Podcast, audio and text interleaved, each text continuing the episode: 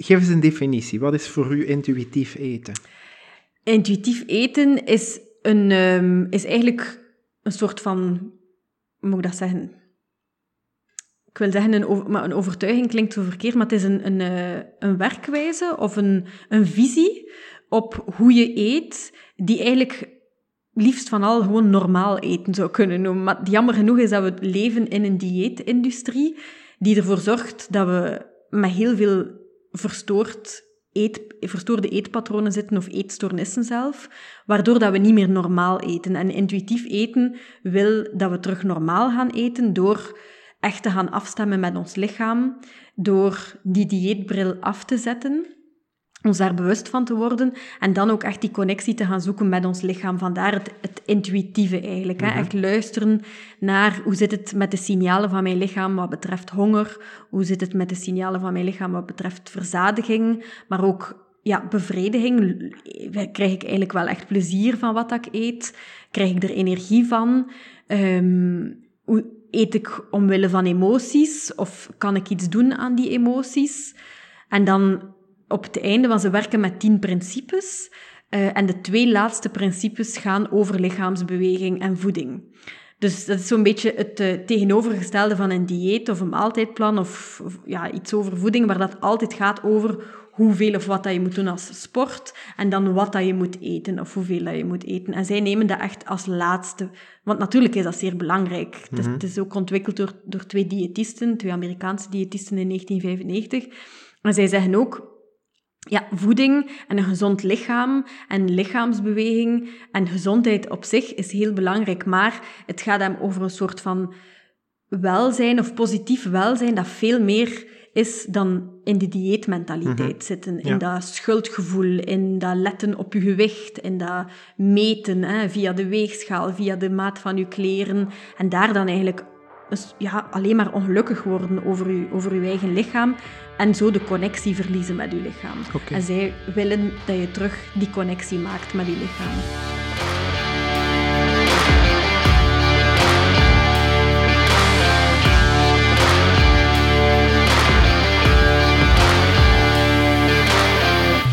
Welkom terug iedereen. Vandaag wordt aflevering 20 opgediend.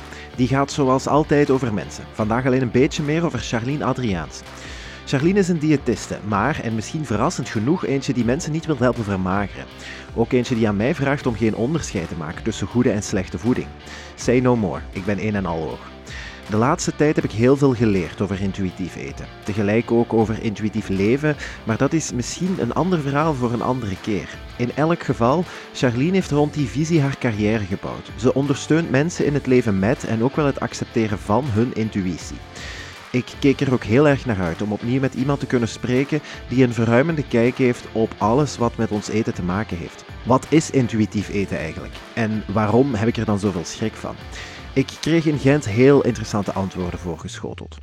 Persoonlijk blijf ik intuïtief eten een moeilijk thema vinden. Het botst met een aantal opvattingen die ik doorheen mijn leven opgeraapt heb. Maar dat is net de hindernis. Onze hele cultuur rond voeding en wat ik moet eten zit een beetje scheef. Charlene brengt raad. Mild zijn blijkt ook hier de sleutel tot succes. Niet onbelangrijk, Charlene heeft een eigen podcast die Intuïtief Plantaardig heet. Daarin zit nog een andere levenshouding van haar verscholen. Ze is al meerdere jaren overtuigd veganist en dat ben ik vandaag, zaterdag 6 november 2021, ook al twee jaar en elf dagen. Niet dat ik dat precies bijhoud of zo. Voor mij een heel klare en duidelijke beslissing waar ik mij best goed bij voel. Anderzijds, en dat hebben Charlene en ik gemeenschappelijk, pakken we daar niet per se mee uit. Het gaat altijd over persoonlijke keuzes en ik ben van die overtuiging dat die nooit, over welk thema het dan ook gaat, opgelegd moeten worden aan andere mensen. Ik denk alleen, minder leed is misschien niet zo'n heel slechte evolutie. In België is november trouwens ook de Try Vegan een ding. Dat is ook de reden waarom deze aflevering er in deze maand in zit. Opnieuw, ik wil niemand overtuigen, maar ik laat het hier nu gewoon op tafel liggen. Misschien inspireert het één iemand en ik heb mezelf geleerd dat het dan alleen al de moeite waard is. Ook hierin wil ik mij heel mild opstellen. Kijk, ik leer blijkbaar snel. Charlene en ik hebben het over kansen grijpen en dingen proberen.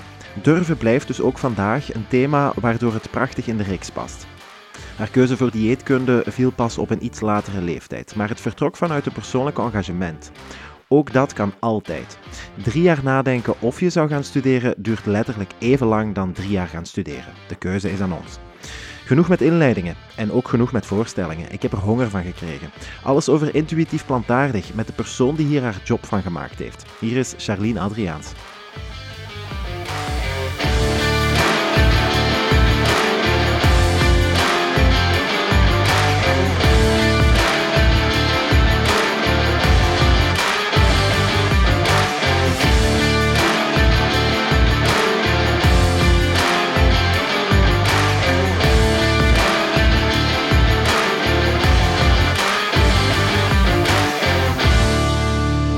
Heel goedemiddag, Charlene.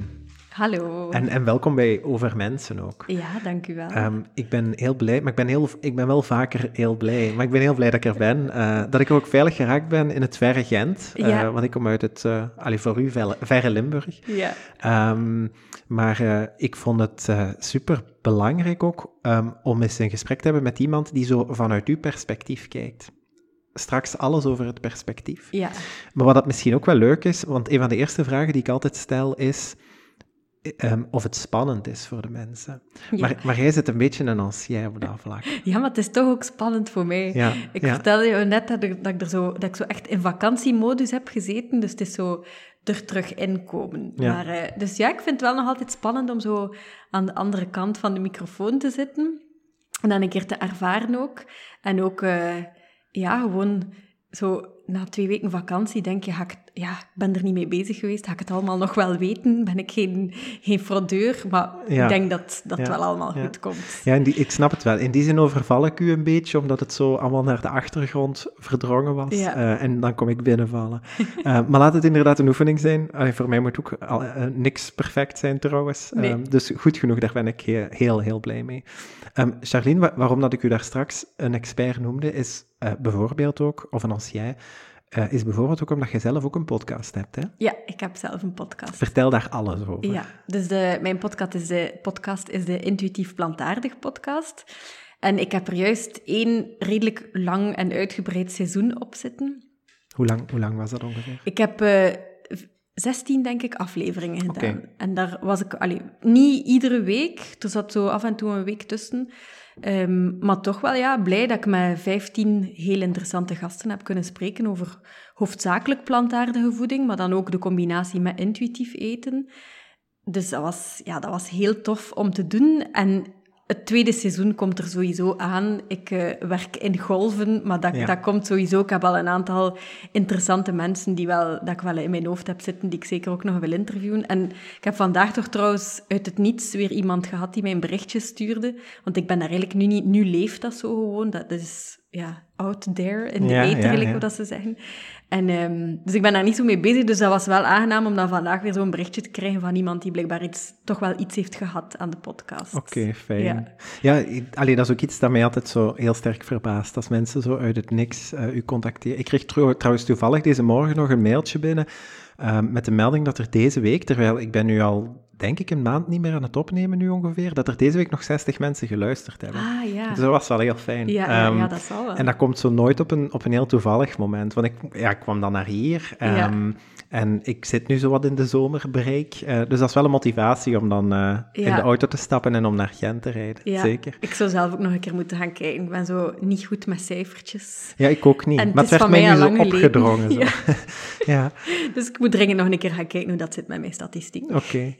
um, zeg Charlene, hoe, hoe, hoe vind jij je gasten trouwens? Ik bedoel, stel dat ik nu straks ga kijken hè, op zo'n platform en ik ga uw uh, podcast Intuïtief Plantaardig zoeken. Aan wat voor gasten mag ik mij verwachten? Ha, ik vind... Uh ja, grappig genoeg via Instagram. Dat zijn mensen...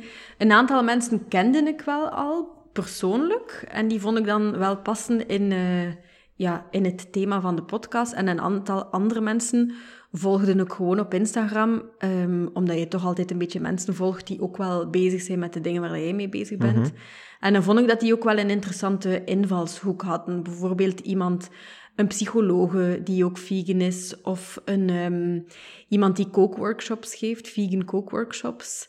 Of dan um, iemand die zelf vegan is of vegetarisch, denk op de rand van vegan en vegetarisch, die um, ja, sportlessen geeft. En die zelf ook zo een beetje dat beeld van sport mag ook leuk zijn en hoeft niet altijd uh, enkel zijn om je lichaam te veranderen of om die spieren te zien, maar het mag ook gewoon zijn omdat het gezond is. Mhm. En dan vind ik dat dat wel past binnen het intuïtieve kader. En dan was er ook uh, iemand die taarten bakt, vegan taarten, maar die zelf ook zo bezig was met zo positief lichaamsbeeld. Dus dat vond ik, ja, dat paste er allemaal wel heel goed in. En op een of andere manier ben ik dan aan 15 heel erg interessante mensen geraakt. Wat, wat was eigenlijk uw motivatie om er toen mee te beginnen? Ik heb zelf superveel naar podcast geluisterd voordat ik uh, ja, eraan begon te denken om mijn eigen podcast te doen. En toen dacht ik, ja, ik leer daar zoveel uit. Allee, dat is onvoorstelbaar hoeveel dat je daaruit kunt leren. En er zijn zoveel momenten waarop dat je kunt luisteren naar een podcast. Ik moet wel zeggen, de laatste tijd heb ik heel ja, bijna niet meer geluisterd. Maar um, ja, ik heb daar zelf niet alleen over, over vegan voeding, maar ook over intuïtief eten zoveel over bijgeleerd. En dat wakkert altijd zo heel veel enthousiasme aan bij mij als ik daar dan naar luister. Mhm. um, en dan dacht ik, ja, ik, moet, ik wil dat ook kunnen. En het oorspronkelijke idee was om het te doen samen met een vriendin, iemand die ook met mij uh, voeding en dieetleer heeft gestudeerd. Okay. En ik wilde het zo een beetje ja, grappig, een gesprek tussen vriendinnen maken. Uh, zo eerder een boodschap, denk ik, misschien eerder naar vrouwen. In die zin van, oh, het is oké, ons lichaamsbeeld, we mogen wel een beetje rustiger erover zijn. Maar zij was te druk met haar eigen familieleven. Dus dat heeft dan nog een beetje aangesleept, want dat idee was er al langer. En dan dacht ik, ja, ik ga het niet laten liggen. Ik ga, ik ga het gewoon doen. Ik ga het zelf doen. Omdat, omdat de zin er zoveel in zat om het te doen. Ja. En ik had dan al een microfoon gekocht en ik dacht, kom, doe dit. Ja, ja oké. Okay. En zo, en zo het... het uh, want op zich, alleen die trajecten tot hiertoe zijn voor mij heel, heel herkenbaar. Ja. Um, dat is exact op dezelfde manier gelopen bij mij. Um, en dan zo de, de, de zomerstop. Hoe was... Uh, allee, het was niet per se een zomerstop voor u, denk ik? Het is, of, het is een uitgebreide pauze. Ja, um, ja. ja ik, ik voelde gewoon dat het een beetje te veel werd, omdat je dan ook zo de opnames en dan... Ik ben... Ja, ik doe dan zo dingen een beetje last minute, maar dan is dan ook dat, dat ja, toch een klein beetje editen op het einde. Mhm. En dan dacht ik, nee, ik moet even uh, naar adem happen. En, um, en het, het is goed geweest als eerste seizoen. Ik, ik vind ook het idee om te werken in seizoenen wel, wel goed.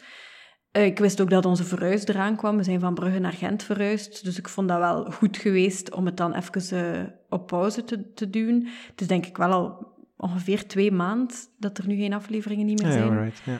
Dus ja, september, oktober denk ik ga ik terug wel met nieuwe afleveringen Ja. komen. Ja. In het dagdagelijkse leven, Charlene, Ja. ehm, waar houd je je dan mee bezig? Ik eh, ben diëtiste. Ja. Eh, dus ik hou mij bezig met eh, de consultaties met mensen, meestal virtueel. Op vrijdag doe ik het hier in een huisartsenpraktijk in Gent. En ik werk ook nog twee dagen in een tandartsenpraktijk. Ah, Oké. Ja, om Ja. eigenlijk als een soort van opstart. Ja, Ja. Omdat ik afgestudeerd ben in 2019. Ja. Ik ben opnieuw gaan studeren. Alright, ja. Ehm, en dus ben ik nu mijn eigen praktijk aan het, aan het opstarten, nog in combinatie met die twee dagen dan de andere job. Als, als diëtiste bedoelt je? Nee, nee in de tandartsenpraktijk werk ik eh, gewoon ter, eh, ter ondersteuning van de tandartsen. Oké, dus de, de, eh, allee, het plan is wel om ehm, een eigen praktijk uit te bouwen als diëtiste Ja, dan? sowieso. Eigenlijk die, die job eh, die ik nu twee dagen in de week nog doe, die doe ik nog tot het einde van het jaar. En vanaf volgend jaar is de bedoeling dat ik fulltime als, Oké. als diëtiste te werk ga. Hoe lang doet je dat nu al? Ehm, ja, ongeveer twee jaar, denk ik. Ja. Oké, ja. Ja. Ehm, dus je bent afgestudeerd als diëtiste. In welk jaar zitten we dan? Ik maak graag tijdslijnen, merk Ja, ik. ehm, wacht hoor, maar als je dan de volledige tijdslijn wilt. Ik ben opnieuw gaan studeren in 2007, nee, 2016. Ja? Eh, en dan in 2019 ben ik afgestudeerd. Het was een bachelor van drie jaar aan de Hogeschool in Brugge. Dus 2019 afgestudeerd en dan stilletjes aan mijn, eh, mijn praktijk opgestart. En dan volop corona, ja, eind 2019, dan maart 2020. Dus dan is er niet zo superveel gebeurd. Al, alhoewel dat ik dan ben begonnen met virtuele consultaties. En dat ik het idee van virtuele consultaties eigenlijk wel heel tof vind. En dat werkt ook goed. Oké, ja. Ja. Want ik... ehm, ja, diëtisten is eigenlijk niet uw eerste Nee, opleiding, hè? nee. Ehm, dat impliceert altijd een stuk persoonlijke motivatie, zo, Ja. om toch iets anders te gaan Ja. doen. Vertel daar eens over. Ja, dus ik heb... ehm, ja, mijn eerste studies waren lang, lang geleden, ehm, hier in Gent. Ehm, ja, kunstgeschiedenis heb ik gestudeerd. En dat was dan met een optie theaterwetenschappen. En dan heb ik nog een jaar filmstudies bijgestudeerd, dus vol, volop in de... Maar het was niet echt de creatieve sector. Allee, je zit in de creatieve sector, maar je zit nog wel altijd zo in de, uh, de geschiedenis. En het is niet dat je het echt aanleert. Mm um, maar wel heel erg interessant als, als studie. Hè? Maar dan natuurlijk kom je in een jobmarkt die, niet, die heel beperkt is. Ik heb wel heel veel geluk gehad. Ik heb eerst gewerkt op uh, een filmset van een film die in Brugge is opgenomen. Dat was, dat was heel tof. Uh, in Bruges, misschien ja, dat er ja. mensen daarvan hebben gehoord. Ja, dat was heel erg tof. En dan um, heb ik een paar jaar voor een uh, hedendaagse kunstverzamelaar gewerkt in Oostende.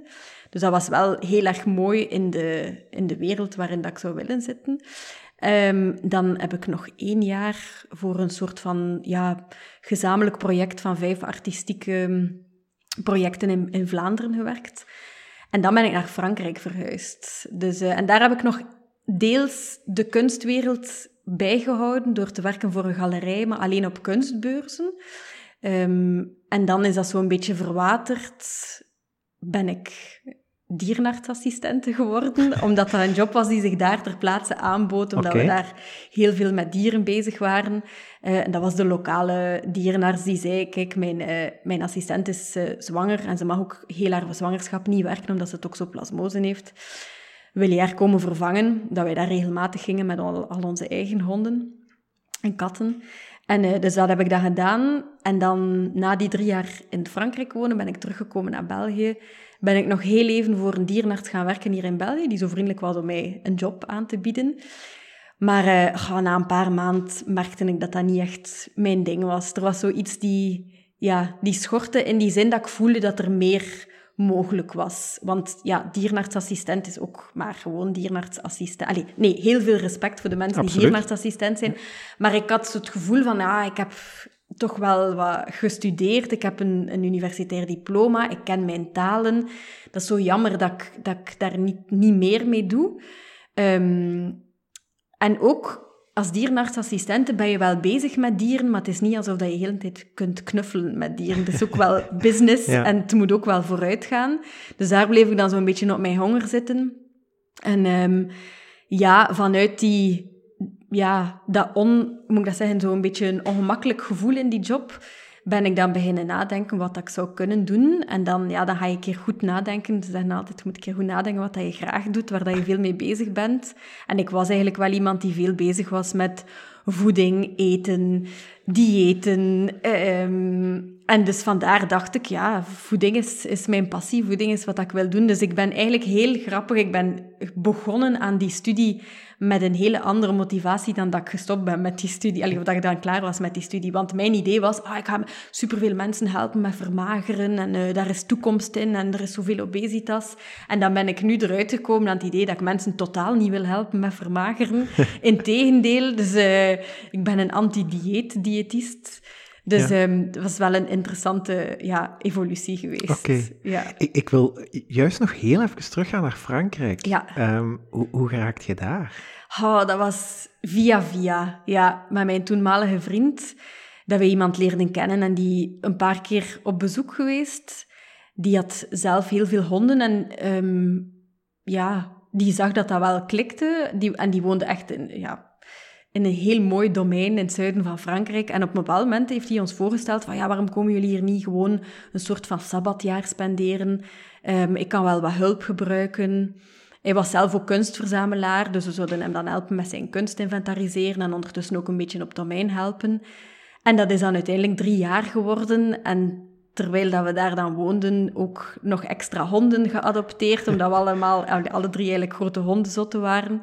Um, er waren dan ook paarden waar dat er voor moest gezorgd worden. Dat was heel interessant, maar daar zat wel een beetje een houdbaarheidsdatum op. Ja. Um, in die zin dat je toch wel samenleeft als koppel in iemand anders zijn huis, die dan ook nog niet de gemakkelijkste persoonlijkheid had. Een heel speciale man, maar met zijn voor- en nadelen eigenlijk. Ja. En ik had na die drie jaar zo wel het gevoel van... Oh, ik wil wel in mijn eigen huis en iets meer van mijzelf hebben.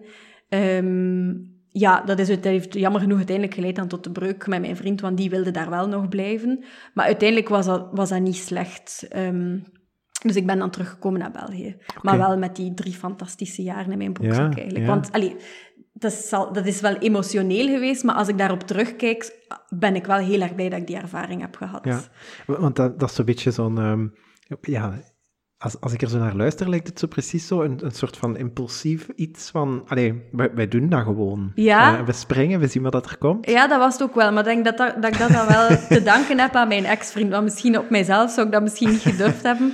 Maar, eh goh ja... Inderdaad. Ja, En, en een allee, het studeren is een meer eh, gedragen beslissing. Hè? Daar is over nagedacht. Maar Ja. ik vind het altijd wel heel moedig als mensen ja. opnieuw gaan studeren. Ja. Zo. Zeker als het... Ja, je bent een bepaalde standaard gewend. Als het studeren ene keer is afgelopen en om dan die sprong opnieuw... Er zijn heel veel mensen die dat denken. Mensen die zo na, ik zeg maar, hè, drie, vier jaar werken wel doorhebben. Ik zit niet helemaal op het juiste spoor, maar dan nooit die sprong nog durven wagen. zo. Ja, dat is begrijpelijk. Ja, je moet ook wel natuurlijk... Daar hangen veel zaken aan vast Mhm. natuurlijk. Hè? Dus je moet ergens wel het kunnen. Ehm, en dan moet je inderdaad wel rekening houden. Dat duurt wel eventjes.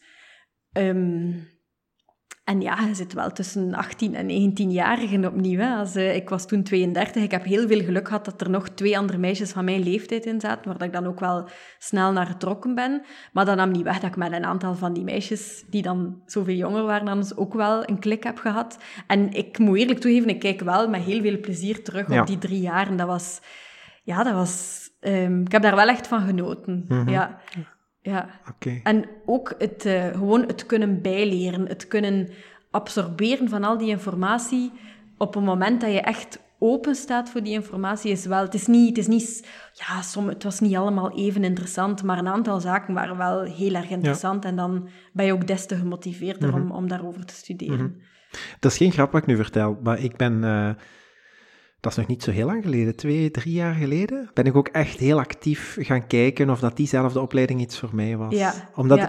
als er zo één rode draad is in heel mijn leven, zo, Ja. heeft dat altijd te maken met voeding. En, en sporten is ook belangrijk, maar voeding komt voor mij altijd eerst. Omdat ik ehm, nu sinds een, laat me zeggen, vijf, zestal jaar eh door heb dat eh, wat ik eet mij ook bepaalt in alles wat ik doe. En dat mijn sporten daar ook van afhangt. Ja. Eh, dus wat wil zeggen dat als ik minder goed of minder gezond eet, dan heb ik ook geen zin om te sporten. Dus Mhm. dat is eigenlijk zo de bijna de, de, de facilitator van alles. Zo. Eh, ook hoe dat ik mij mentaal voel. Dus ik weet dat voeding zowel belangrijk is en ik probeer daar zowel wat over bij te leren.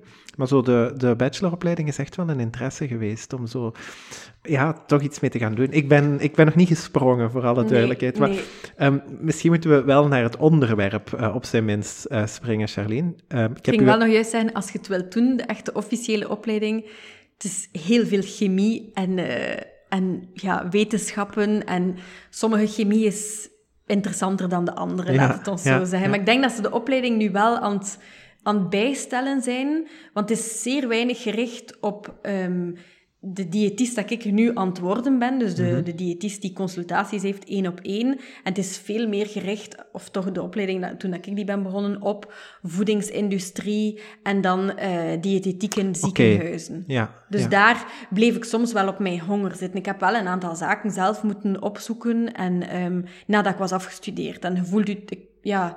Dus, maar ik denk dat ze dat nu wel aan het aanpassen zijn. Mhm. Dat ze mensen wel meer voorbereiden op het eh, zelfstandige diëtist zijn. Oké. Hoe zit het eigenlijk met het stukje plantaardig in een opleiding dieetkunde? Ja, dat is eh, zeer beperkt. Oké. ja, daar ben ik ook wel een beetje op mijn honger blijven zitten. Omdat ik toen zelf daarover heel veel aan het eh, bijleren was, maar dan via mijn, mijn ja, eigen kanalen. Ehm, dat ik soms ook wel een beetje gefrustreerd of kwaad werd in de opleidingen.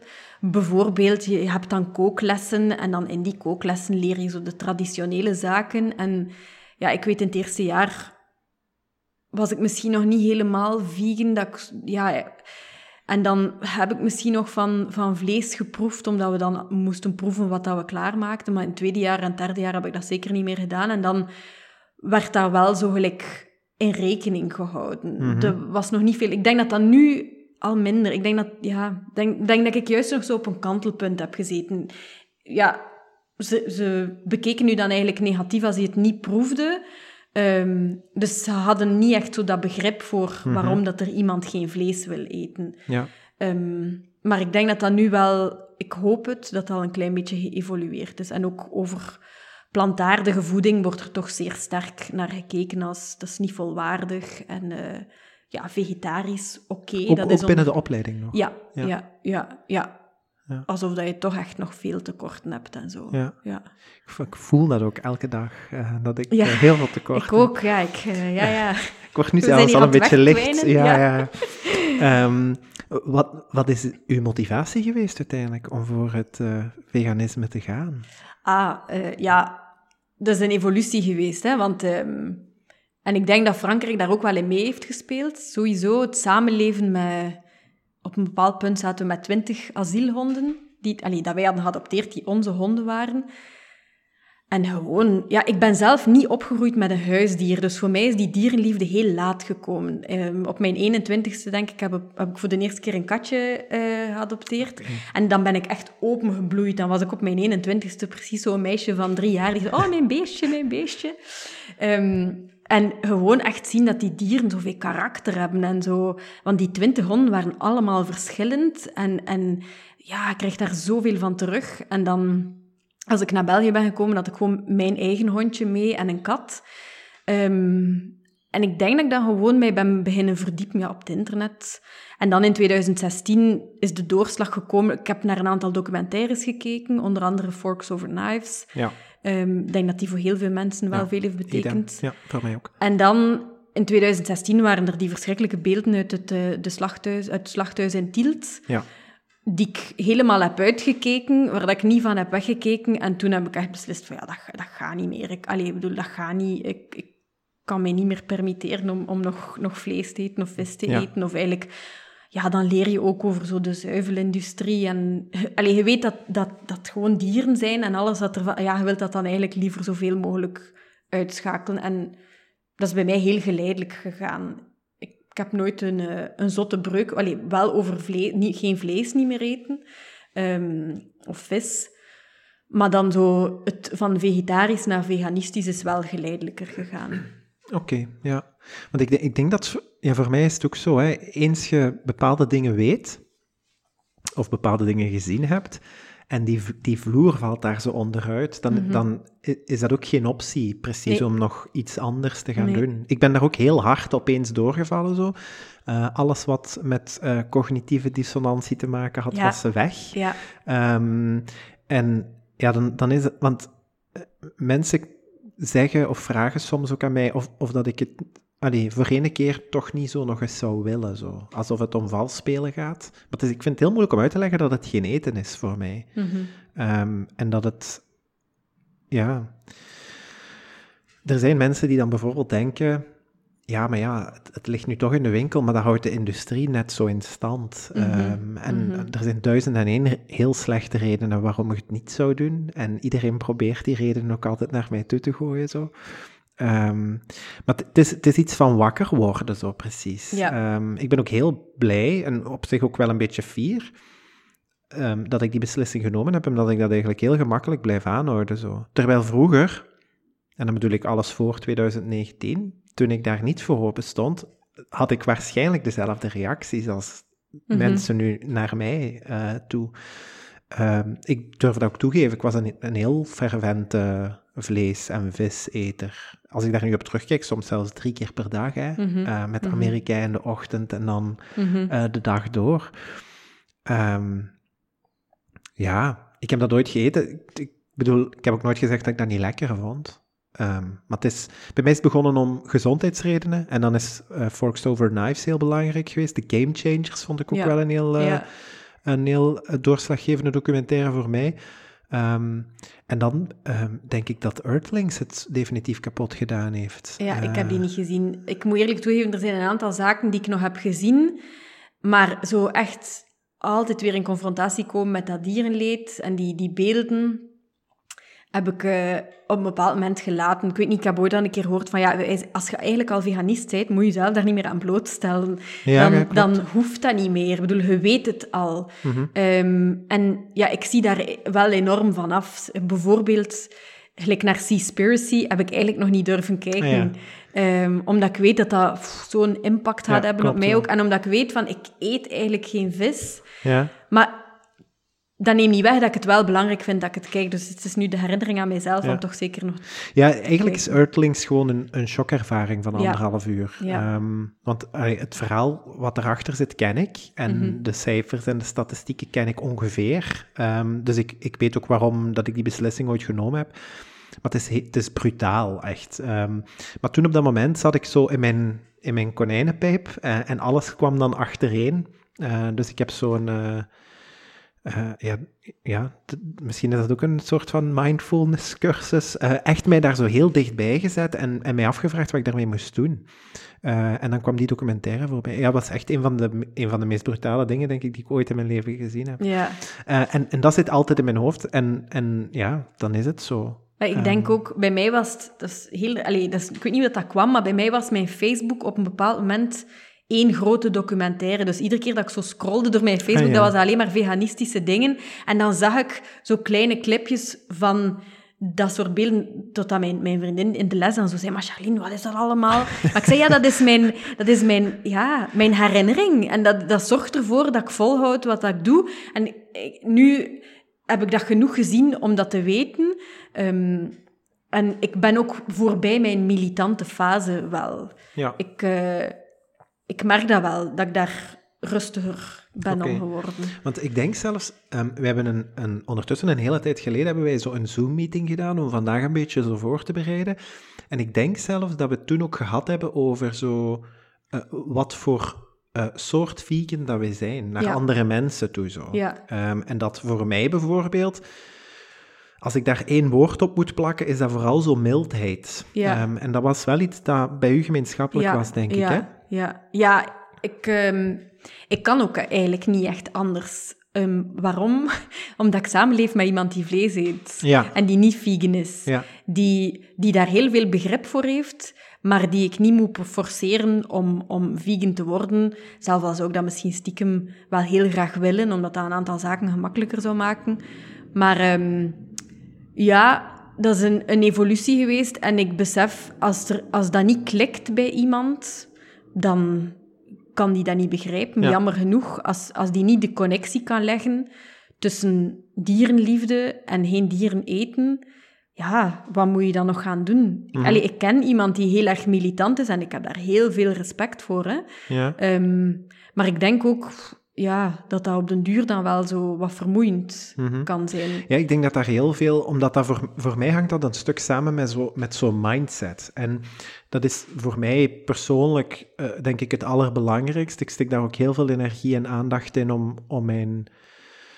Ja, ik maak er nu een karikatuur van om mijn verstand niet te verliezen, zo. Maar Mhm. gewoon om, om op, op een positief spoor te blijven. En door uw konst... Dat, dat is exact dezelfde reden waarom dat jij zegt, op een gegeven moment ben ik mijn tijdslijn op Facebook een beetje gaan opschonen, zo. Omdat ehm, de constante confrontatie met leed eh, creëert in een zekere zin ook leed. En Mhm. dan, ja, dan doet je het, dat is ja, zelfkastijding eh, bijna.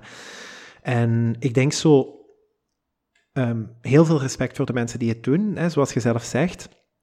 Maar ik zou het niet kunnen, omdat dat een heel donker eh, bestaan wordt eh, Mhm. na een tijd. En ik ben ook niet van mening. Kijk, voor, voor mij is, is liefde een, een universeel begrip en een onderdeel van iedereen graag zien. En of dat dan nu gaat over mensen of dieren, dat wil ik in het midden laten. En voor mij zit daar inderdaad een soort van ja, gelijkheid ook tussen. Maar ik kan niet beweren dat ik iedereen graag zie als ik mensen beoordeel op het gedrag dat zij stellen. Mhm. Ik heb geen controle over wat andere mensen doen en ik kan ook niet teleurgesteld zijn als mensen zich gedragen zoals zij zich zouden gedragen.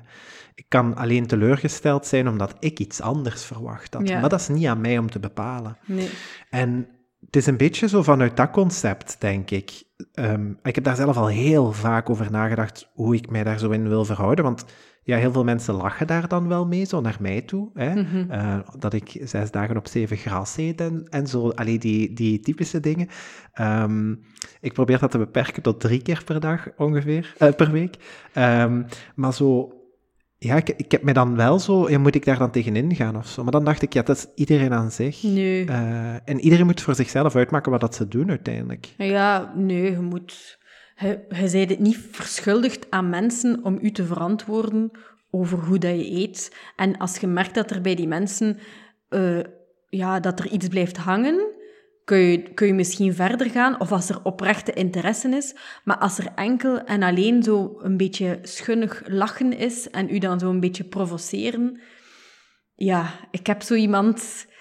Ik laat die gewoon doen, maar dat komt wel binnen natuurlijk. En dan denk je, ja, dat is spijtig, maar ik, Ja. ga, ik verspil mijn energie Nee, daar niet aan. nee, Nee. Nu, op zich, ik ben, ik ben ook wel van persoon iemand die vindt dat je... Ik lach met alles. Ehm, er zijn heel weinig dingen waar dat ik eh, niet mee lach. Dus ik kan het ook wel hebben, zo. Op zich vind ik sommige dingen ook echt heel goed gevonden. En allee, ook op het internet, als er dan zo... Er stuurt iemand een, een meme naar mij door als het gaat over veganisme en zo, dan zal ik de eerste zijn die lacht. Ik merk alleen dat ik heel vaak in een discussie kom over veganisme waar dat ik het zelf niet gezocht heb.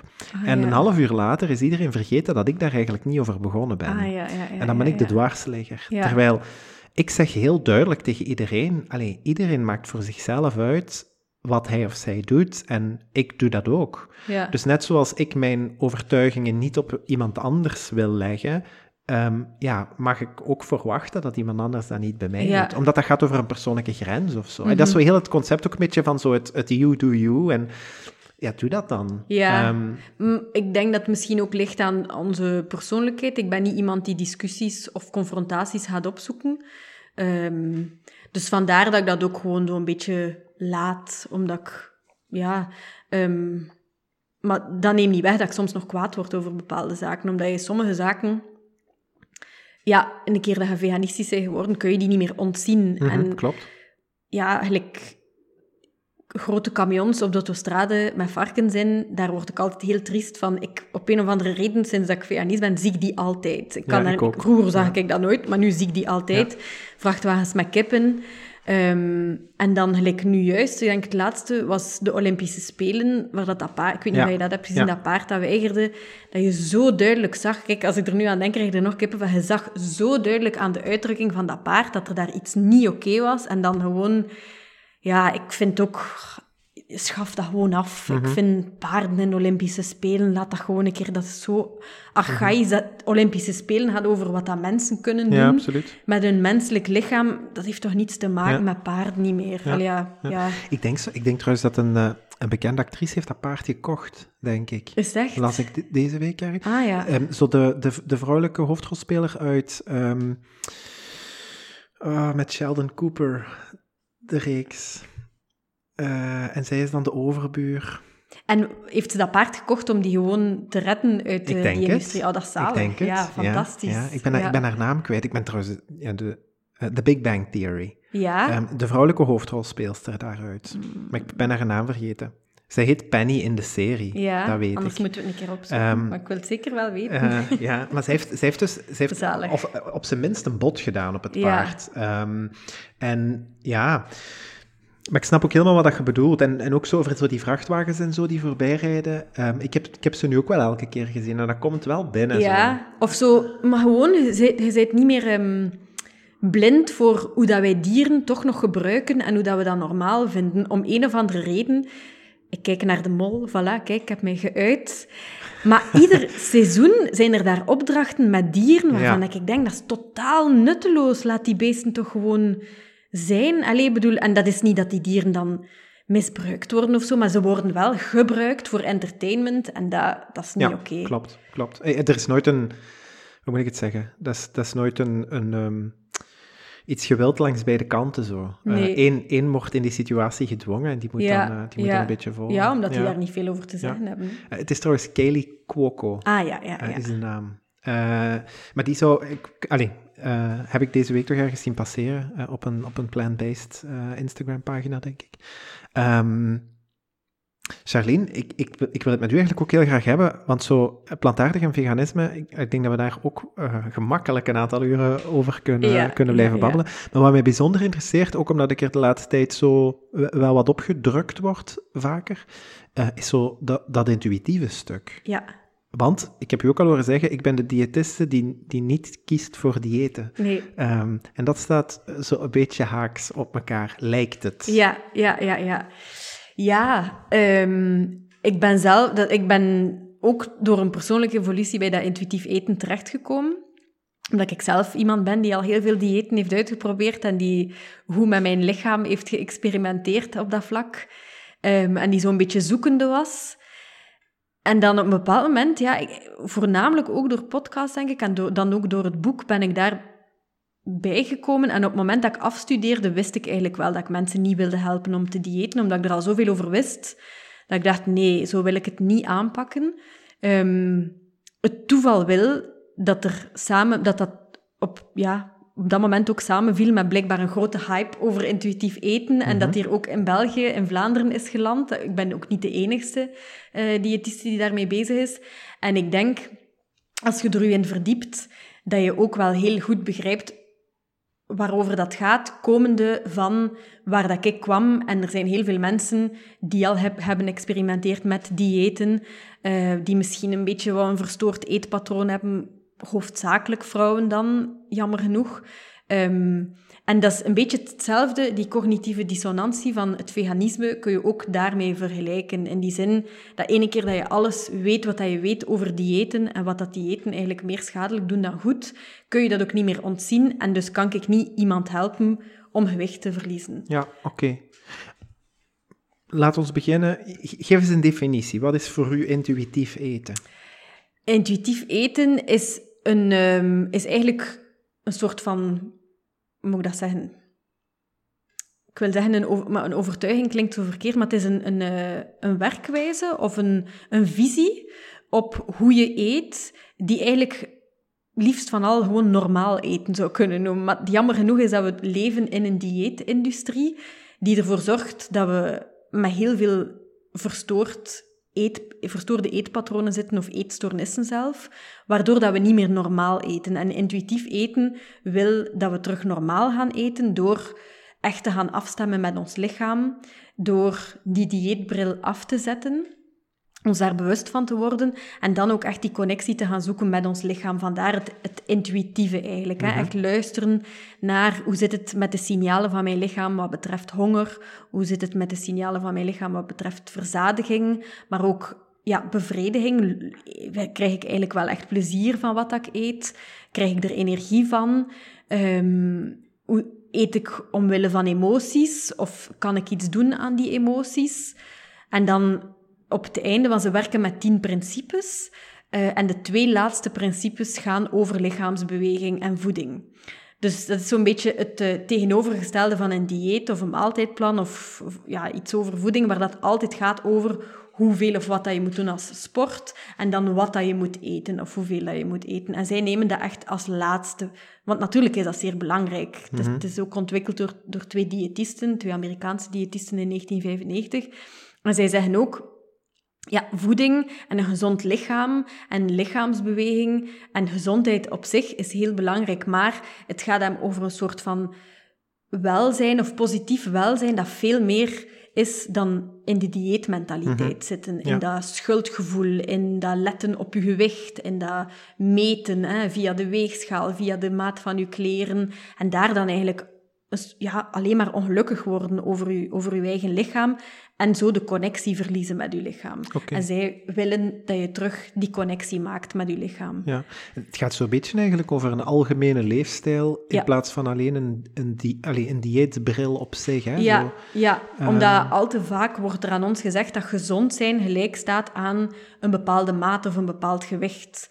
Um, of, of hoe dat je lichaam eruit ziet. Maar dat is dus totaal niet waar. Je kunt... Er bestaan zoveel verschillende soorten lichamen die gezond zijn, die er niet uitzien als wat dat de industrie ons als ideaalbeeld voorschotelt. Ja, waardoor dat mensen zich eigenlijk niet meer goed durven voelen in hun lichaam en dan van alles gaan manipuleren, terwijl dat ze aan de basis echt wel gezond zijn. Ik had mm-hmm. iemand die, ehm, met wie dat ik werk, die na zoveel jaar een aantal ja, check-ups heeft gedaan bij de dokter. En die dacht dat er van alles mis was met haar lichaam. En die dokter zei, nee, uw lichaam is eigenlijk perfect in orde. En die toch dan zo dat idee had gehad, ja, door de jaren heen, van nee, ik moet dat lichaam veranderen en anders eten en magerder zijn. En... De, met, allee, met grote invloed daarop is cultuur, denk ik. Ja. Social media en zo die dingen. Ja, en daarvoor, uh, allee, dat is al heel lang bezig, hè, de dieetcultuur. Er, staat een, er bestaat een boek um, van Christy Harrison, dat Anti-Diet heet. En zij schetst eigenlijk een beetje een geschiedenis van waar dat we komen. En je kunt dat echt ja, terugbrengen naar het begin van de televisie ook, maar het begin van de media, waar dat op dat moment, jaren 40, 50, eigenlijk nog altijd mannen aan de, allez, ja, de baas waren. En mhm. zij beslisten over welk soort vrouwenlichaam dat er wel of niet op televisie komt. En dat, dat blijft nog altijd zo een beetje... Nu is er daar al een kleine ja, beweging in. Mhm.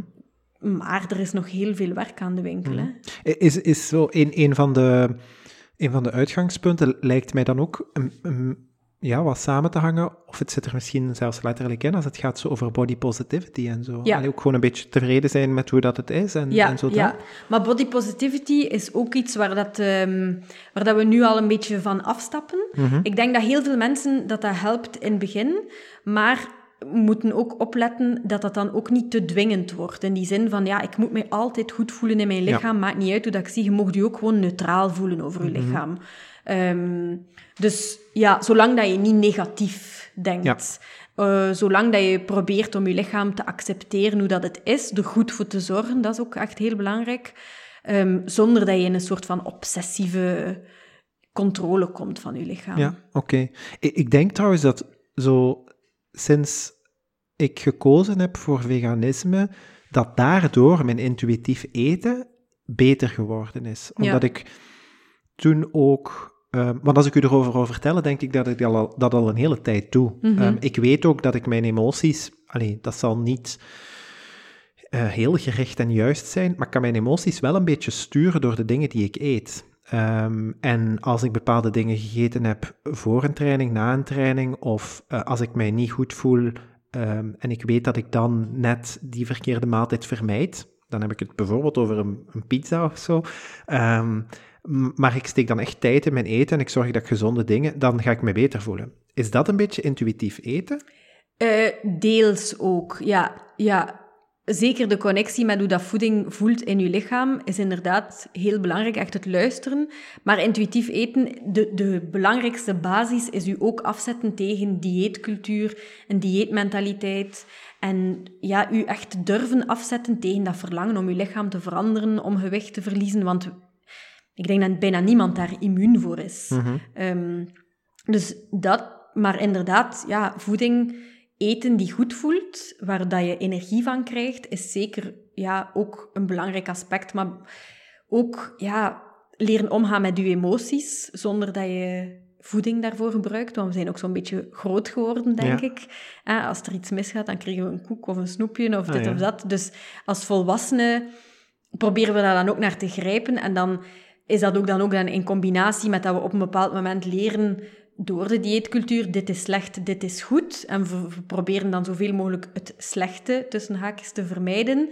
En dan op een bepaald moment slaat dat dan om in, we, we, ja, zo gezegd, we hebben geen wilskracht niet meer. En dan is het al het slechte wat dat dan op ons padpad komt, dat gaan we dan eerst eten. Terwijl als je daar een evenwicht in vindt en als je eigenlijk al voeding niet beschouwt als goed of slecht, maar gewoon als voeding, ja. en dat vergt ook wel heel veel, um, dan gaat ook die aantrekkingskracht weg. En dan kun je gewoon eten op een manier die goed voelt voor jezelf. En dan kun je ook daar plaats in vinden voor dan de, de voeding die misschien minder nuttig is voor je lichaam. Ja. Zonder schuldgevoel, dat is heel belangrijk. Want ik denk dat... soms beschrijf ik mijn eetpatroon ook echt als een ongesuperviseerd kind van tien dat na sluitingstijd in de supermarkt is achtergebleven. En dan is dat ook echt wel... Uh, waanzinnig hoeveel eten dat ik dan kan verzetten. Maar dat hangt altijd een beetje samen met zo de dingen die naast, uh, ja, zoals gezegd, hè, als je slecht voelt, want ja, ik denk dat je de eerste bent die het zo duidelijk zegt. Wij zijn gewend om een koek te krijgen als we ons niet goed voelen, mhm. zoals kind. Mhm. En uh, enfin, dat blijft nog altijd een beetje een droom van mij om ooit effectief eens opgesloten te geraken in een supermarkt. Dus ik wil het minstens één keer eens gedaan hebben, dat wel.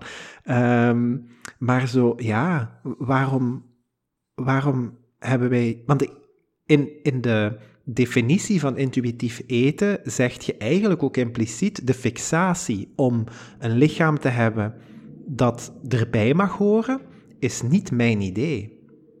Dat hoor ik u daar hoor ik u ook een beetje zeggen, ja, toch? Ja, ja, nee, eigenlijk iets wat ook in, die, in dat intuïtief eten zit, of waar dat de, de diëtisten Evelyn Triboli en Elise Resch zich bij aansluiten, is het, uh, het idee van health at every size. En dat gaat dan ook verder. En dat gaat eigenlijk in die zin zo ver dat we moeten durven zeggen dat zelf mensen met een bepaald gewicht boven of een bepaalde BMI, dat die toch ook gezond kunnen zijn. Dat we dat niet, dat we dat niet rechtlijnig mogen veroordelen mhm. als die zijn ongezond, die zijn lui. Juist omdat dat te vaak wordt gedaan. Ja. Ehm, en dat dat dan een averechts effect heeft. Dat die mensen dan vanaf dat ze in een groter lichaam zitten, meer geneigd zijn om te diëten. Door diëten ook meer geneigd zijn om meer bij te komen door de jaren heen. Ja naar de dokter gaan en daar dan waarschijnlijk ook op hun uiterlijk worden veroordeeld. Misschien niet echt worden behandeld waarvoor dat ze zouden moeten behandeld worden, maar dat er een, gewoon een dieet wordt aangeraden, omdat ze dan zeggen dat gaat allemaal... Dokters zitten ook nog jammer genoeg heel sterk in die dieetmentaliteit. Ehm, dus ja, dat is natuurlijk nog altijd zeer moeilijk in een maatschappij als vandaag. Ik zie dat met de mensen met wie dat ik werk, om echt u te aanvaarden op het gewicht dat je bent, zelf al wil je vijf of tien of twee, maakt niet uit, kilo verliezen. Mm want ja, je moet dat echt kunnen loslaten. En dan dat proces doormaken. En dan zijn er mensen die ofwel door intuïtief eten ja, gewicht zullen verliezen, of misschien zullen bijkomen, of misschien hetzelfde zullen blijven. En eigenlijk ja, gaat dat om het vertrouwen dat je lichaam gaat doen wat dat het moet doen als het de juiste voed, allez, als het goed wordt gevoed, regelmatig wordt gevoed en dat er aandacht is voor voldoende lichaamsbeweging, emotieregulatie um, en, en gezonde, allez, een basisgezonde voeding. Oké. Wat is het verschil eigenlijk tussen bijvoorbeeld intuïtief eten en eten als ik honger heb? Want ik heb meer honger dan dat ik nodig heb, denk ik. Denk je? Um, ja. ik, ik ben iemand die... Nu, ik heb met mezelf de afspraak gemaakt, en dat is echt een, ja, noem het een weddenschap die ik met, met mezelf afsluit. En ik merk ook dat ik veel gemotiveerder ben als ik, ook al wed ik met mezelf en win ik niks. Maar de afspraak met mezelf is dat ik niet meer eet na acht uur s'avonds, omdat ik weet, de honger die ik dan voel, mm is vaak verdoken vermoeidheid. Ja. Uh, dan is het tijd om te gaan slapen. Ik ga niet zeggen dat ik om acht uur al Allee, dat het al tijd is om in bed te kruipen. maar ik weet dat vermoeidheid zich soms presenteert als honger. Uh, maar dat dat niet per se allee, is omdat mijn maag leeg is. Ja. Dat vind ik ook altijd de moeilijkste momenten. Want zelfs op de momenten dat ik heel goed eet, mhm. en dan bedoel ik echt... En ik heb zo echt periodes dat ik 80, 90 procent er echt op zit. Um, en, en toch, ja, val ik er dan af zo aan, op het eind van de dag. Ja dat, dat is tweeledig, denk ik. Hè? Zoals ik het voor mijzelf identificeer, is dat één, omdat vermoeidheid daarmee te maken heeft en zich presenteert als honger. Um, maar twee, dat is ook omdat ik voel dat ik al de hele dag nee heb moeten zeggen tegen van mhm, alles. Mm -hmm. En s'avonds is dat, die, um, die kruiwagen is leeg. Um, ja. Van nee te moeten. U, uw hoofd wordt daar heel moe van. Ja. En dan, ja, dan hoor ik echt letterlijk... Uh, ja, dingen vanuit de kast roepen naar mij. Maar dan, uh, het is tijd. dan ga ik u misschien chockeren, maar dan ga ik u wel zeggen dat je wel nog in een dieetmentaliteit zit. Ja, ik weet het. Ik weet het. Als je nee moet zeggen tegen dingen, dan moet je eerst nagaan van ja, waarom zeg ik nee? Zeg ik nee omdat ik het niet mag of zeg ik nee omdat ik het niet wil? Dat is een beetje gelijk met veganisme ook. Hè? Je zegt eigenlijk nee omdat je het niet wil. In principe, als je, als je echt oprecht veganist bent, ja. ik denk dat anders kun je het ook niet niet echt volhouden. En ik Mhm. denk dat hij en ik kunnen toegeven dat wij gerust tegen een stuk vlees nee kunnen zeggen zonder moeite, zonder Ja. dat we ons tekort gedaan voelen. Maar bij u is er toch nog een soort van gevoel van ik voel mij tekort gedaan en dat wreekt zich. En daar heeft intuïtief eten zich het ook over, over die restrictie die we toepassen. Ehm, je moet ergens durven een keer goed toegeven aan die restrictie om dat, ja, dat is zo'n beetje een vicieuze cirkel, hè, om dan inderdaad dat stemmetje niet meer te hoeven horen. Uh, dat is gelijk als je, als je pizza wilt, maar als je drie dagen na elkaar pizza gaat eten, dan ga je geen pizza niet meer willen. Um, willen dus willen wij daar geld op inzetten? Wat, wat, dat, wat zeg je? Willen wij daar geld op inzetten? maar, ja, ik, allee, ik denk dat toch dat, dat er zoiets bestaat. En daar is wat ze het over hebben, over gewenning. Um, we laten het onszelf niet toe om bepaalde voeding, om daar een soort van gewenning in te krijgen. Ja, ik, ik snap wat je bedoelt. Als, als iets um, verwennerij is, maar het is altijd beschikbaar, vervalt het stuk ja, verwennerij. Ja, dat, ja, dus dat is ook een van de principes dat ze, zich, dat ze zeggen, je moet jezelf onvoorwaardelijke toestemming geven om te eten, in combinatie met er is geen goede of slechte voeding. En dan, ik heb dat, ik heb dat ook doorgemaakt en eh, daardoor weet je, er is een aantal er zijn een aantal voeding van, uh, voedingsmiddelen die dan minder gezond zijn. Zoals bij mij is dat dan, uh, laten we zeggen, geribbelde zoutchips. Voor mij, dat moet regelmatig op het menu staan. Frietjes ook. Um, zodanig, als, en ik weet, geef mij die chips, maar ik heb daardoor geen nood in andere chips. Want dat zijn echt de chips dat ik het liefste eet. Ja, ja. Um, maar als je jezelf die toestemming niet geeft om daar regelmatig te eten, dan ga je misschien ook nog verleid worden door alle andere zaken. Allee, verleid is misschien een verkeerd woord. Maar dan kun je, geef jezelf eigenlijk niet de toestemming om je eigen eetidentiteit te ontwikkelen. Mm en we leven natuurlijk ook in een maatschappij waarin, dat we, on, ja, waarin dat we gewoon omgeven worden door veel opties die daarom niet 100% gezond zijn, of zelfs 80, 90%. Um, dus ja, denk ik dat jij misschien moet afvragen of dat je misschien dan ook je maaltijden een klein beetje kunt aanpassen om een soort van uh, die voldoeningsfactor daarbij te steken. Zit, mhm. zit er misschien niet, niet genoeg suiker in of zit er niet, niet ergens, kan je ergens nog wat vet eraan toevoegen mhm. om een klein beetje van je maaltijd de voldoening te krijgen, zodanig dat je ook verzadigd bent. Dat is ook heel belangrijk op het einde van die maaltijd. En dan ga je merken dat die, die cravings op zich wel gaan verdwijnen. Mhm. Dus de basis is, is wel eten wat dat je graag eet hè? En, en voldoende eten. Mhm. En dat is de enige manier om die cravings te doen mhm. verdwijnen. En ik, ik, allee, heel veel mensen kunnen daarover meespreken, en ik ook.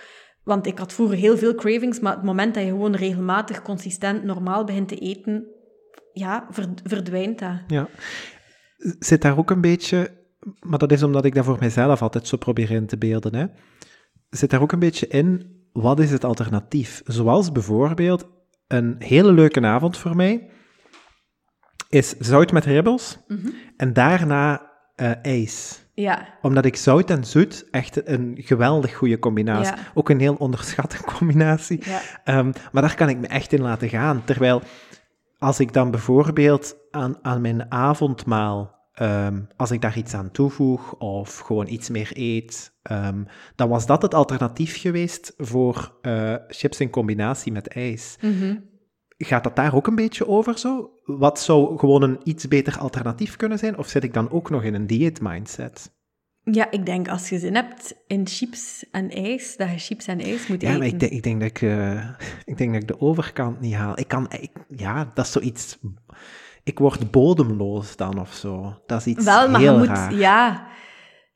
En toch, alleen in de zin van intuïtief eten, hè, dat is misschien niet in uw geval, want ja, maar in intuïtief eten zouden ze zeggen, je moet echt wel het durven, je moet het aandurven, om inderdaad aan de andere kant er een keer te kunnen. En dan zijn je misschien bodemloos, dan ga je misschien een keer ziek eten daaraan, en dan gaat misschien gewoon, ik zeg niet gewoon, maar ik zeg nu wel gewoon, maar dan kan het zijn dat, dat, dat die bodemloze put voor altijd gevuld gaat zijn, mhm. door dat ene keer te doen. Oké, ja, ja, dat kan ik volgen.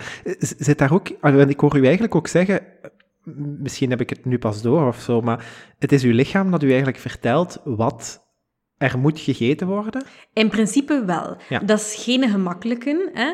maar dat is wel iets waar dat je naar zou moeten kunnen luisteren. Um, maar dat is, een even, dat is ook wel de reden waarom dat ze op, als laatste principe ook uitleg geven over voeding. Daarin wordt er ook wel gezegd, dit heb je nodig, dit is een volwaardige maaltijd. Combineer die zaken met elkaar en dan heb je een volwaardige maaltijd die u voldoende gaat geven om drie, vier uur um, ja, verzadigd te zijn. Dus ja, uw lichaam kan u dat aangeven en je moet ook wel vertrouwen dat als uw lichaam zelf minder gezonde dingen vraagt dat, je, dat dat misschien ook wel iets betekent. Mhm. Ehm, ja, dus, dus dat is een moeilijk evenwicht. Daar, geef ik gerust toe. Ehm, dat je soms een beetje het verstand en het gevoel moet laten samenwerken dan. Ja. Ja. Nu, ik ben, ik ben daar zo wel al een tijdje wat mee bezig, maar ik voel dat ik daar op dat vlak echt zo wel nog wat op de rem ga staan. Omdat Ja. ik weet dat, en dat is wel al eens gebeurd, meer dan eens, ehm, omdat ik weet hoe ik me dan zo ga, ga voelen eh, Mhm. achteraf. Ja. Maar dat is net wat ik zou moeten voelen dan. Ja. Dus ja, ik zit ehm, zo wat tussen, twee, tussen de twee principes nog wat in, Ehm, maar kom er wel, denk Dat is een ik. beetje alsof dat je op vakantie gaat en dat je heel de vakantie zo het een beetje loslaat en dat je terug thuis komt en dat je denkt, oh, nu heb ik goesting in een stuk fruit of in een salade. Zo. En dat vertrouwen moet je wel kunnen hebben in je lichaam. Dat je lichaam dat gaat aangeven. Dat zijn die momenten dat je lichaam dat eigenlijk aangeeft. En dat is niet alleen maar mentaal, dat is ook fysiek. Dat je dan misschien wat zwaarder voelt of misschien Hmm. vatsiger. Of, allee, Ja, en ja, dat je ja. dan denkt, oh, ik wil mij even wat licht... Dat is, dat is je lichaam die dat signaal geeft. Maar wij koppelen dat veel te veel dan aan, aan de dieetcultuur. Van oei, oei, oei, ik weet wat ik allemaal heb gegeten. Ik zal nu maar op de rem moeten gaan staan. Maar je kunt ook wel vertrouwen dat je lichaam dat signaal gaat geven van... "Pff, zeg, eh, het is even genoeg geweest. Ik kan wel vet en suiker verwerken in een bepaalde mate. Maar laat ons nu even eh, een beetje beter doen. Of, of, eh, Ja, ja, en ja, dat is zo een zelfregulerend systeem, wordt ja, een beetje. ja, ik zeg niet dat, dat dat is een uitdaging. Dat is de grootste uitdaging voor iedereen. En dat is waarom dat mensen steeds weer naar dat maaltijdplan gaan zoeken. Hè? Van ja, wat moet ik nu weten? Ik weet het niet. Maar je moet wel echt durven een beetje verder gaan om er dan uiteindelijk wel bij uit Ja, te kunnen want dat vind ik altijd... Ik heb dat ook een tijd gedaan. Hè. Zo, ik heb een tijd eh, ehm, veel intensiever dan vandaag gesport. En dan eh, leek het mij een... eh, een ideaal hulpmiddel leek mij dan bijvoorbeeld zo het tellen van macro's en zo. Mhm, Ehm, Maar ik had toen echt na drie, vier maanden ook echt wel al door dat ik naar een eetstoornis aan het gaan was. Mhm, En ik heb dat dan helemaal losgelaten. Ik heb daar nooit meer terug naartoe gekeken. Maar ik merk wel dat als je informatie gaat opzoeken over voeding en een gezond lichaam en in combinatie met sporten, worden die macro's altijd opnieuw Ja. in je gezicht gekletst. Ja, En dat is heel moeilijk om, daar voorbij, om daaraan voorbij te gaan. Dus ik snap ook wel dat iemand die op zoek is naar informatie, daar altijd op gaat uitkomen en denkt dat dat inderdaad de, de manier van werken is. Mhm, Ehm, mhm. Terwijl ik voelde ook dat, dat sporten in combinatie met wat ik at, dat ik dan, ja, ik, mijn lichaam schreeuwde om meer. Mhm. Ehm, maar ik, ja, mijn boekhouding klopte. ja, Ehm, ja, maar ja, daarmee ja, was ook echt alles gezegd. Ik werd daar ook, ik werd daar op korte termijn waarschijnlijk nog wel wat sterker van, maar dat is omdat uw lichaam gewoon andere bronnen gaat zoeken om te verbruiken, denk ik. Mhm, Ja, totdat mhm. je dan op je piek zit en dan is het, eh, dan is het ook weer allemaal over. Ja, Ja, we hebben nog, eh, we hebben nog veel te leren, denk ik, over. eh, Ja, over en dat is het gevaarlijke, hè? dat we niet... We zouden eigenlijk moeten op school een basisvak hebben over voeding. Dat hoeft daarom niet super uitgebreid te zijn, maar wij, wij leren dat niet. Ook, ook een van de interessante zaken dat, dat ik heb geleerd in de opleiding was biochemie. En dat is echt zo hoe dat heel het verteringsproces werkt. En dat is jammer dat wij dat niet leren, want moesten we dat leren, zouden we ons lichaam beter kunnen begrijpen. Mhm. Ehm, en er bestaat heel veel wetenschap over voeding en over wat dat het beste eetpatroon is. Ehm, het plantaardige sluit daarbij aan, maar eerlijk gezegd, heel veel informatie over het whole food plant-based diet. Ik heb daar twee opleidingen over gevolgd.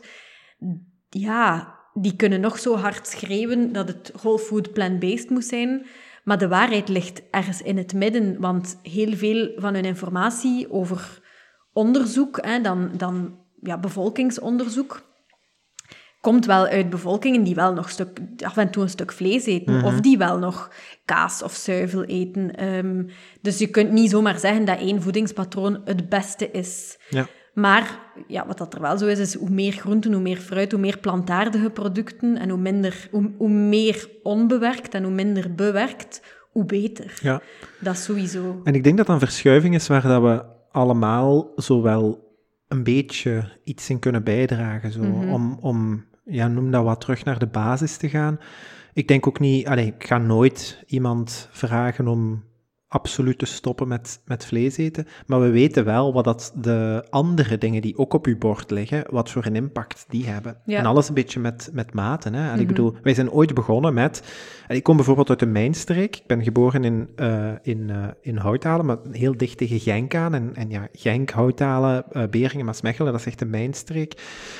Ehm, en als ik zo mensen van, ja, mensen die nu 50, 60, 70 jaar zijn, en ik vraag die een beetje naar zo de eetpatronen en gewoontes van toen. Iedereen at toen ook vlees, maar Mhm. dat was alleen op zaterdag bijvoorbeeld. Mhm. En zoveel geld was er niet om heel veel vlees te kopen. Dus iedereen at eigenlijk, zeker zo in de, in de Italiaanse gezinnen en zo, ehm, aten die omdat het niet anders kon. Eh, zo goed als plantaardig heel de week. En dan bedoel ik echt gewoon pasta met olijfolie en kikkererwten. Mhm. Dat was een maaltijd. Mhm. Ehm, Mhm. en nu, ja, ook super lekker. maar zo, ehm, ja, en, en dan was er opeens geld en dan zijn we de gewoonte van zaterdag beginnen in de week installeren. En dat is eigenlijk, dat is eigenlijk misgelopen. En nu eten we misschien op één dag meer vlees dan dat wij vroeger op een hele week aten. En, ehm, maar we moeten terug zo wat durven kiezen voor, ehm, voor de, ja, niet zozeer de alternatieven, maar ehm, ja, beperk het, het dierlijke stuk, omdat ik denk dat we ook wel weten wat dat, dat nu zo doet met de mensenlichaam. En maak de rest terug een beetje groter. Zo. Mhm. Ehm, Mhm. Want ja, ik bedoel, en mensen lachen daar dan inderdaad wel mee. hè. We hadden het daar straks al over, zo, dat, dat, dat er heel veel gras op mijn menu staat.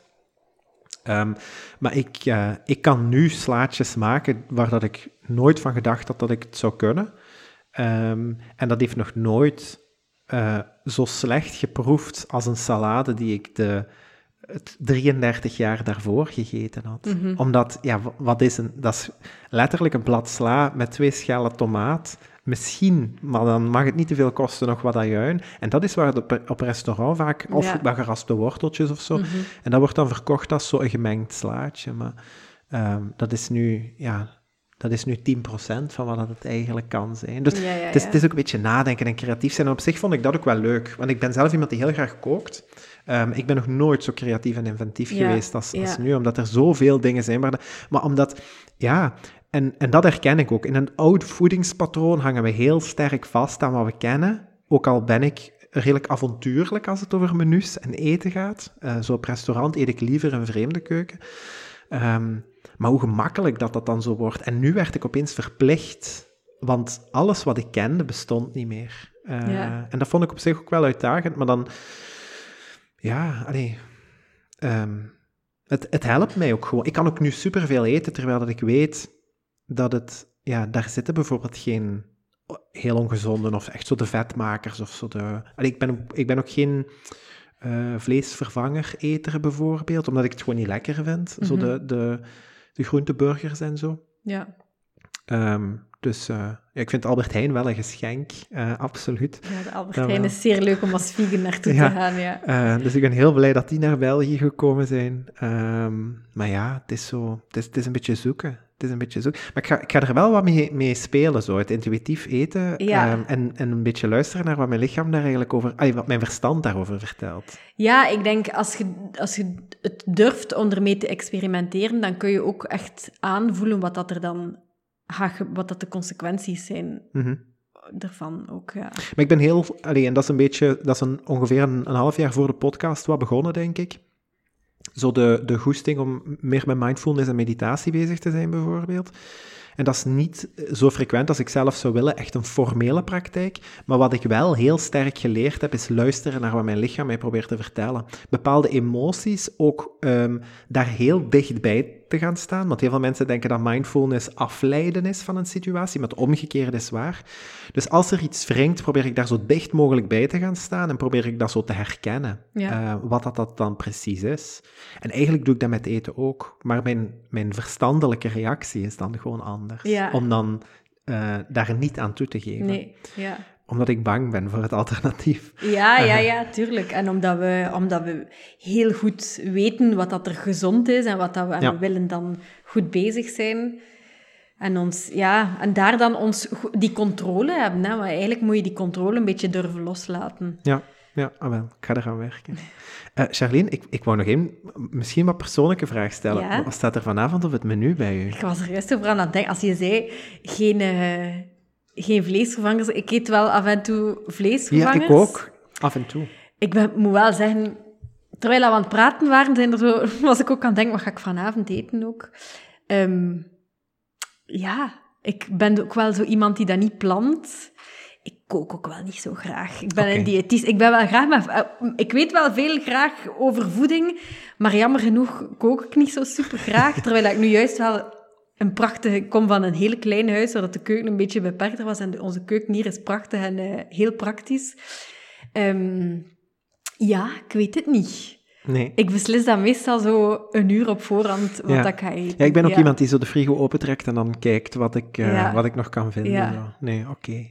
Ehm, Charlene, ik ehm, wil u om af te ronden ook gewoon nog eens heel hard bedanken voor de, voor de tijd die je gemaakt hebt voor mij. Maar met veel Ehm, plezier. Ik heb, ik heb ook het gevoel dat ik heel veel zo... eh, ik- ja, ik, en ik bedoel dat niet eh, oneerbiedig, heel veel kleine dingen zo heb bijgeleerd. Ja, Eh, ja, ja, om zo hier en daar eens een, een schroef aan te draaien. of, eh, nuance. ja, voilà.